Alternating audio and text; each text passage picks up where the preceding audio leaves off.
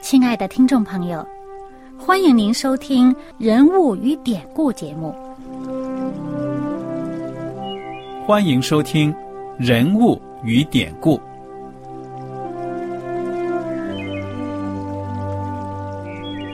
听众朋友们，当你读圣经的时候，不知道有没有过这样的想法？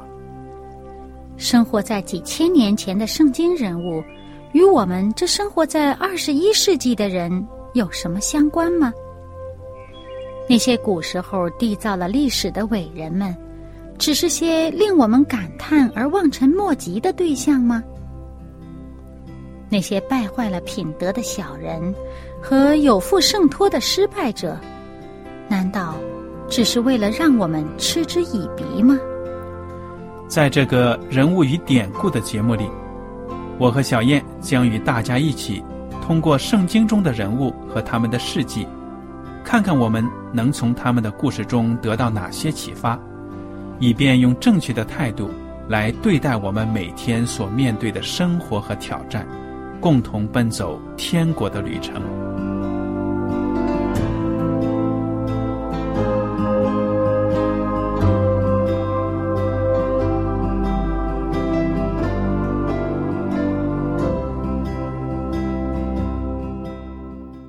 听众朋友们，你们好，我是艾德，我是小燕，大家好，很高兴又能跟您坐在一起来研究圣经当中的人物与典故。我们上一讲呢，学习完了这个约翰福音的第八章，就讲到了耶稣基督在这个祝棚节期间呢，到耶路撒冷的圣殿里去。那么这一次呢，可以说危机四伏，因为那些法利赛人、文士和官长呢，对他已经是恨之入骨。耶稣基督跟他们有些正面的交锋，耶稣呢也用非常严厉的词语告诉他们。指出呢，他们不悔改，这种精神是来自魔鬼的。所以呢，我们看到耶稣基督，他知道他的传道生涯很快就要到尾声了。那么他的言辞呢，也是在爱心当中非常的严厉，要使那些人呢能够认识到自己的罪。我们来看看第九章。约翰福音第九章，一开始呢，就有一个耶稣基督行的神迹，治好生来瞎眼的。耶稣过去的时候，看见一个人生来是瞎眼的，门徒问耶稣说：“拉比，这人生来是瞎眼的，是谁犯了罪？是这人呢？是他父母呢？”耶稣回答说：“也不是这人犯了罪，也不是他父母犯了罪。”是要在他身上显出上帝的作为来。趁着白日，我们必须做那差我来者的工；黑夜将到，就没有人能做工了。我在世上的时候是世上的光。哎，咱们先停一停啊。嗯。你说这门徒们看见这天生瞎眼的问这个问题啊，在我们人普遍来说，有没有这样的一种观念？也会问类似的问题。我们看到某个人生来，哎呀，有残疾啊或者什么的，当然内心当中有一种为他们感觉到一种同情或者是遗憾呢，惋惜。哎，如果你有什么宗教信仰或者相信人的命运呐，什么宿命论呐，忍不住就会想问。心里是有一个疑问，但是不至于会问出来吧？我想咱们中国人的文化，我知道。但是你问呢？你不会是去问这个本身有残疾的人？哎，你这咋回事啊？不可能的嘛！偏偏这些耶稣的门徒们呢，心里面老有这个疑问。今天逮着机会了，就赶快偷偷的问自己的夫子、老师。其实呢，当时在这个犹太民族他们里面啊，有一种根深蒂固的一种一种观念，就是认为这个灾祸呀，还有一些呃极大的一些苦难，嗯，这是一定是罪孽造成的。嗯，他们认为这是罪孽造成的，这个是报应，所以呢，就是呃，如果你家有什么不幸的事情，是极大的不幸啊，他们就会觉得，哎呀，你一定是啊，呃，犯了罪了，跟罪有关了。那究竟是你犯了罪，还是你上一代犯了罪，还是你什么人犯了罪了？他们就是有这种观念，就好像这个呃，我们之前讲旧约时候分享过这个约伯的经历。那约伯没有做什么，哎，但是约伯遭灾，那他那些来劝他的朋友都认为一定是约伯犯罪了，犯了什么重大的罪了，惹了这个呃，惹怒了这个上帝，以至于嗯降罚。嗯，所以呢，他这个门徒们呢。这是心里有这样的疑问呢，是在他们那个环境当中是很正常的。对了，而且呢，好就好在呢，他们还肯来问耶稣，于是耶稣给了我们一个明确的教导。嗯，那么关于这个问题呢，我们在读完了这个故事之后呢，再跟大家分析，而且呢，我们还有很多的话呢要告诉大家，就是说呢，上帝看重每一个人。上帝不会因为儿子的错而去惩罚父亲，也不会因为父亲的错去惩罚儿子，除非呢，这个人犯错是另一个人呢培养出来的，或者说呢是就是他直接引起的，那么当然要牵连到上帝呢都会惩罚。但是自己有意志选择，自己独立做出的抉择呢？上帝呢是要本人负责的，这在在以西结书里面已经讲得很清楚了。嗯，所以上帝不会说你这个人怎么怎么样，好，我拿你无辜的儿子呢，我做个惩罚，不会这样子的。上帝也不会说你这孩子真的太不像话了，我连你那老爹虽然他老实巴交没什么错，我也惩罚，不会这样子的。圣经给我们讲的很清楚了，上帝呢。要我们对自己的生活负责。嗯，这个上帝不会这个有意的做出这样的惩罚，只有人。但是人所做的这个事情呢，有时候这个恶果会牵连到其他的人。对了，就是殃及池鱼。对了，对了，所以这个殃及呢，是一种有的时候你像那个人作恶呀，他从小他从生活当中各个方面都作恶，结果呢，他身边的孩子看着他呢。就受影响，将来也难免会做出这样的选择，常常都有这样的后果。所以呢，并不是说，因为他父亲犯了什么错，就把这个过错归在孩子身上，而是说呢，人受这个环境的熏陶和影响呢，常常会有这样的一种自然而然的后果。那么，我想呢，这个问题我们。还会在后面呢，详细的来读一读。耶稣基督的门徒就说：“这个人天生瞎眼，究竟是谁的错，给他招惹到这样的一个结果呢？”但是耶稣基督呢，回答的很清楚，也不是这人犯了罪，也不是他父母犯的罪，是要在他身上显出上帝的作为来。你看看，如果这个瞎子，一听不明白。对呀，如果这个瞎子很自卑。平时大家都嘲笑他、骂他，但是耶稣基督说呢，不是他的错，也不是他父母的错，而是上帝要借着这个机会呢，显出他的作为来、荣耀来。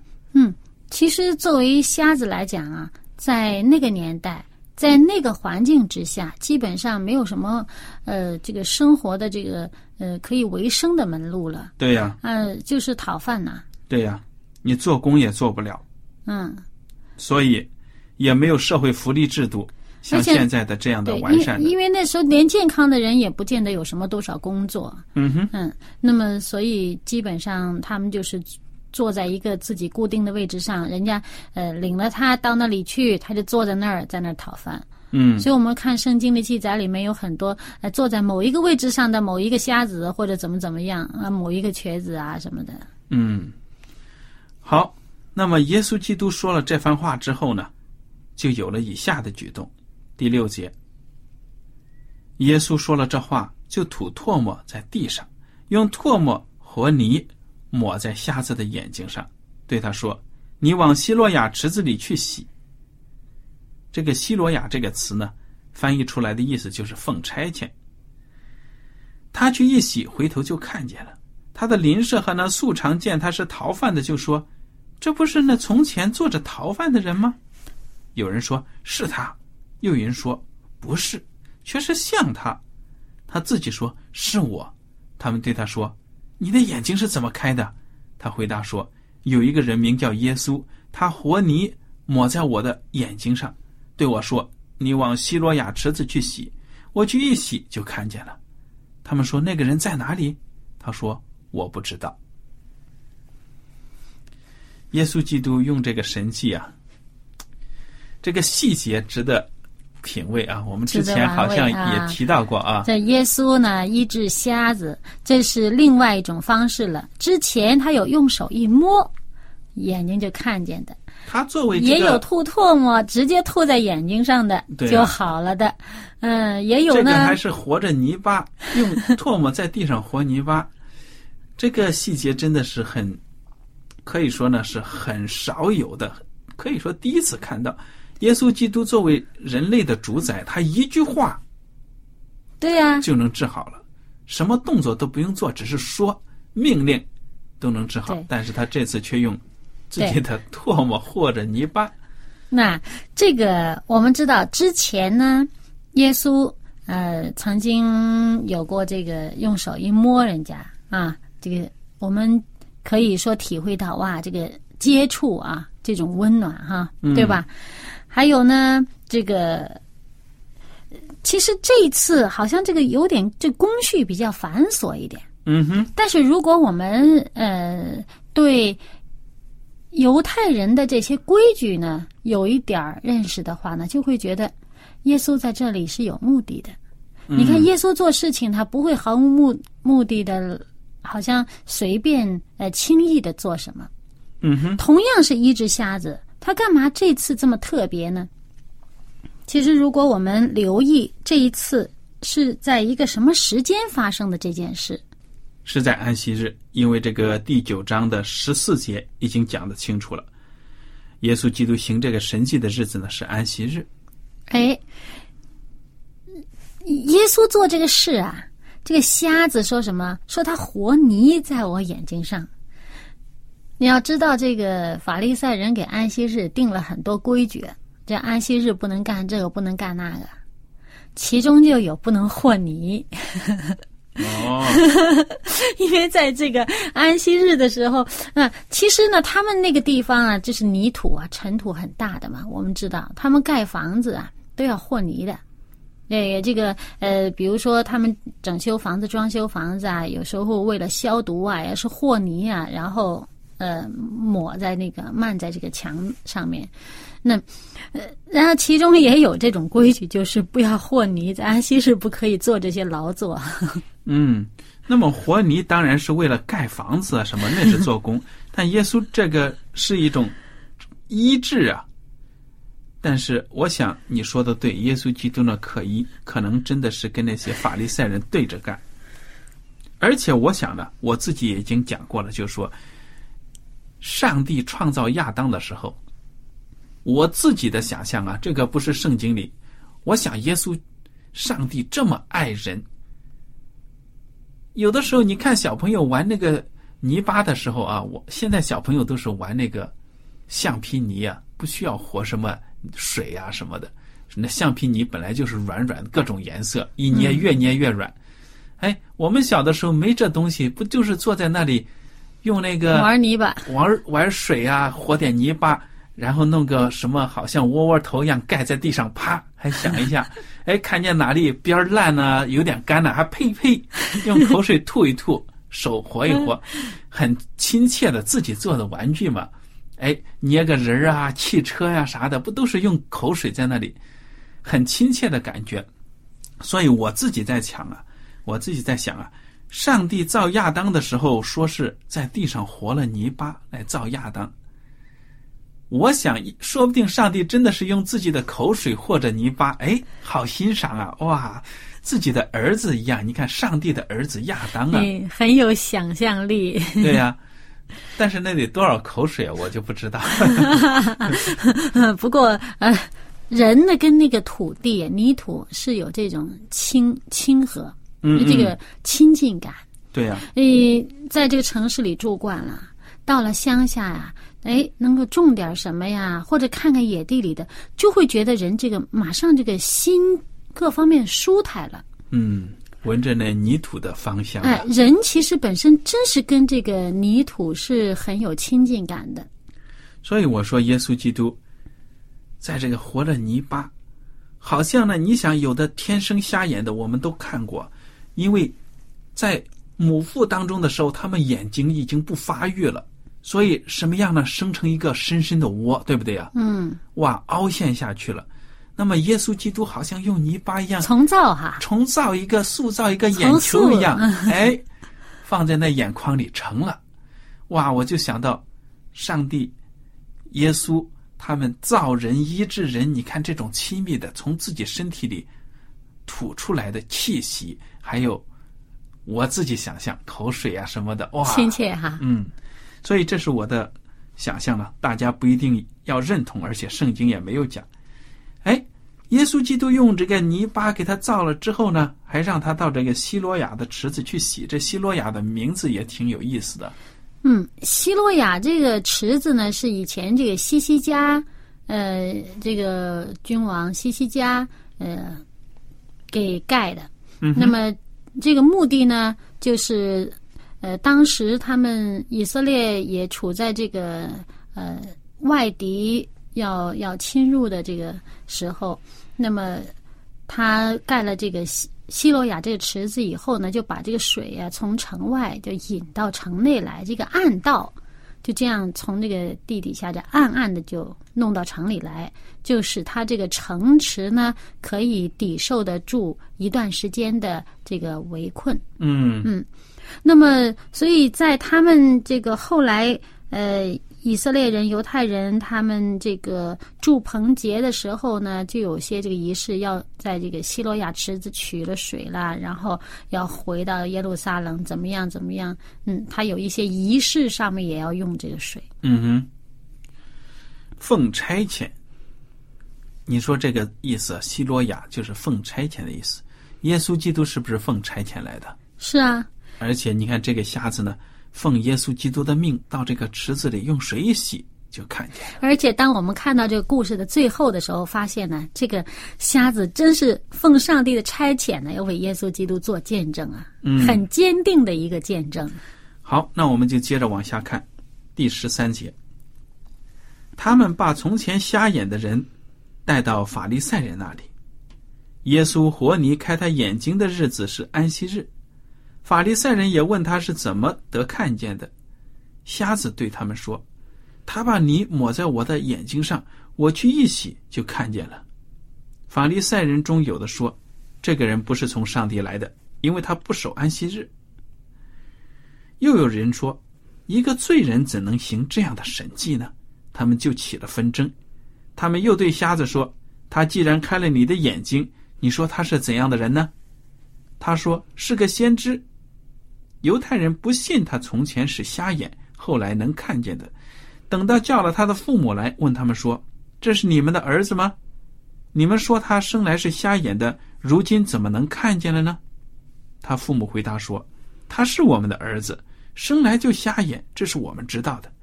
至于他如今怎么能看见，我们却不知道。是谁开了他的眼睛，我们也不知道。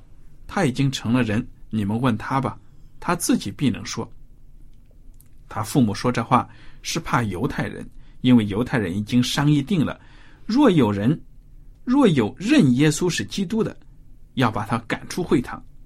因此，他父母说他已经成了人，你们问他吧。所以，法利赛人第二次叫了那从前瞎眼的人来，对他说：“你该将荣耀归给神。我们知道这人是个罪人。”他说：“他是个罪人，不是我不知道。有一件事我知道，从前我是瞎眼的，如今能看见了。”他们就问他说：“他向你做什么？是怎么开了你的眼睛呢？”他回答说：“我方才告诉你们，你们不听，为什么又要听呢？莫非你们也要做他的门徒吗？”他们就骂他说：“你是他的门徒，我们是摩西的门徒。”上帝对摩西说话，是我们知道的。只是这个人，我们不知道他从哪里来。”那人回答说：“他开了我的眼睛，你们竟不知道他从哪里来，这真是奇怪。我们知道，上帝不听罪人，唯有敬奉上帝、遵行他旨意的，上帝才听他，上帝才听他。从创世以来，未曾听见有人把生来是瞎子的眼睛开了。这人若不是从上帝来的，什么也不能做。”他们回答说：“你全然生在罪孽中，还要教训我们吗？”于是把他赶出去了。耶稣听说他们把他赶出去，后来遇见他，就说：“你信上帝的儿子吗？”他回答说：“主啊，谁是上帝的儿子，叫我信他呢？”耶稣说：“你已经看见他，现在和你说话的就是他。”他说：“主啊，我信。”就拜耶稣。耶稣说：“我为审判到这世上来，叫不能看见的可以看见，能看见的反瞎了眼。”同他在那里的法利赛人听见这话，就说。难道我们也瞎了眼吗？耶稣对他们说：“你们若瞎了眼，就没有罪了。但如今你们说我们能看见，所以你们的罪还在。”哇，这个故事呢，有很多微妙之处，哎，挺有趣的。首先说的，瞎子呢被人都带到了这个法利赛人那里，法利赛人不关心他眼睛能不能看得见，最关心的是，哈。耶稣竟然在安息日行这事，对不对啊？嗯，你看，这个瞎子一解释说，耶稣和了泥抹在我眼睛上呢，我一洗就看见了。马上，这法利赛人当中第一个反应的就是说，这个人呢不守安息日。嗯，这守不守安息日啊？那上帝定的守安息日和他们不一样。嗯哼，耶稣怎么会破上帝的规矩呢？当然不会了。对呀，耶稣都已经说过了，我是安息日的主。意思就说安息日怎么守，我是知道的，对不对呀？对呀，但是呢，人认为他不守，因为人自己定了很多的规矩，其实这些规矩连人自己也守不来。嗯哼，他们太繁琐了，定了这么多繁文缛节，而且呢，都是一些不需要。没有必要的事情，嗯，给人守上帝的圣日加上许多的枷锁。本来这是一个快乐的日子，享受的日子，嗯，是上帝。那这里面我们就看到是医治人、让人得自由的日子，对吧？嗯，让人得解放，从病患当中得自由的日子。但是呢，这些人呢，平白加上很多的枷锁呢，让人承受不了。嗯哼，哎，然后呢，哎。他们开始有争论了，然后我们看到这里面有一些人，对于瞎子眼睛开呀，这个态度不一样。瞎子就很坚定的说：“医治我的这个能力一定是从上帝来的。”嗯，医治我的这个人一定是出于上帝的，不管他是先知也好，还是什么也好。连有些法利赛人也这样认为啊。那对呀。哎，但是呢？他们去问他的父母，瞎子说是先知，他们不看相信，找去问他的父母。但是父母呢，虽然相信医治他儿子的这个眼睛的人呢是来自上帝，但是他不敢承认。嗯，因为什么呢？这上面讲的很清楚，法利赛人定了规矩了，谁如果认耶稣是基督，就要把他赶出会堂，也就是说开除教籍呀。使他不入这个犹太人的会，那么就很严重了。对呀，连你的生计都要受影响。你对这个社区，你根本不不可以在这社区里面生存，就是犹太人社区啊，不可以有你啊。那这个是很大的问题。我们知道，一开始我们前两集呃大家分享的时候，就是说在祝棚节当中，很多人私底下议论耶稣啊，他们不敢张扬出来，不敢明目张胆的说出来，也不敢。明着为耶稣说话，都是因为这些犹太人的领袖们呢，说谁如果承认耶稣是基督，从上帝那里来的，就把他赶出会堂。嗯，他们都怕这个。那么结果呢？他的父母不敢认，但是直接问这个瞎子的时候，瞎子说什么？你看他这里面法利赛人说说他是一个罪人，嘿，我们。这个中国人呢没有这个观念啊，觉得人嘛怎么一下子是人就好了，怎么还来个罪人？但由于这圣经上说呢，这人呐都是犯了罪的，凡人呢都是罪人。嗯哼，在上帝面前，人没有一人呐、嗯，只不过与当时的人相比，他是算为一人，但是呢，人本身都是有罪性的。嗯所以呢，这个法利赛人就说：“我们知道，那既然他不是从上帝来的，他就是罪人喽。”那么瞎子说：“是不是我不知道，但是我只知道一点，就是我的眼睛得医治了，而且这个医治能力一定从上帝那儿来的。嗯那么，而且他非常的坚定，甚至呢用这个法利赛人的话了驳斥法利赛人，为耶稣做见证。”嗯，说耶稣是从上帝那儿来的。那么这些法利赛人呢，说不过了，最后踩人家一脚，说：“你看这个瞎子，他说从创世以来，未曾听见有人把生来是瞎子的眼睛开了。这人若不是从上帝来的，什么都不能做。”嗯哼，但是这些法利赛人没话好说了，哑口无言了，就扔出一句来：“你全然生在罪孽当中，还要教训我们吗？”